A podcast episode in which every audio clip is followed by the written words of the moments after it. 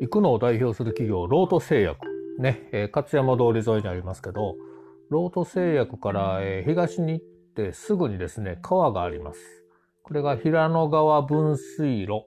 まあ、も、しくはね、上東運河なんて呼ばれたりしてますけども、そこにかかってる橋、わかりますかね？辰巳橋って言うんですけど、その平野川分水路にかかってる辰巳橋の、えー、西側ですかね、えー、たもとにですね、平野川分水路改修の日というね、まあもう一見してすぐわかりますね。とっても背の高い石碑が立っています。この平野川分水路という川はですね、平野川という川が、えー、もともと、えー、流れもこう荒くてですね、雨が降ったらすぐ溢れる、またくねくねこう、ね、こう蛇行している自然の川でしたから、雨が降るとすぐこう溢れるんですね。で特に、えー、この平野川分水路開始の日があるあたりは、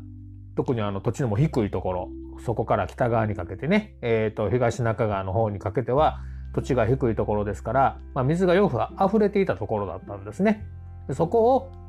治水対策のためにですねえ、作られたのがこの平野川分水路。平野川の水をですね、二手に分けて、ちょっとでもこう氾濫しないようにしようという、そういう取り組みです。実は昭和4年から工事し始めまして、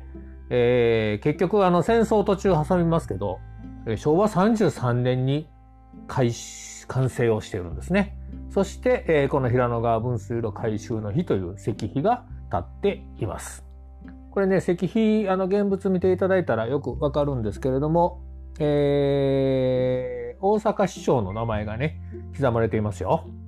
えー、当時の大阪市長ですからね、どなたの名前が書いてあるのか、ぜひ現地で見ていただきたいんですけど、まあ、こうやってこの平野川分水路ができたことによって、えー、この生野区のね、まあ、ちょうどど真ん中ですよねロート製薬のあるあたり生野区の真ん中っていうのがね水が溢れなくなったわけなんですよ。ですからねよく見てみてください。辰巳橋もそうです。ね辰巳橋から北側にあるいくつかの橋は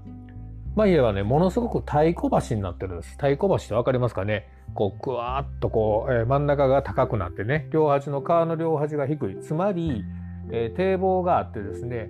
川のその水面とそれから地面が同じぐらいの高さになっているような場所がねたくさんあるんです。それほどやはり土地が低いところを堤防を立ってこうやって川を通して、えー、治水をしたその、えー、行くのが水と戦ってきた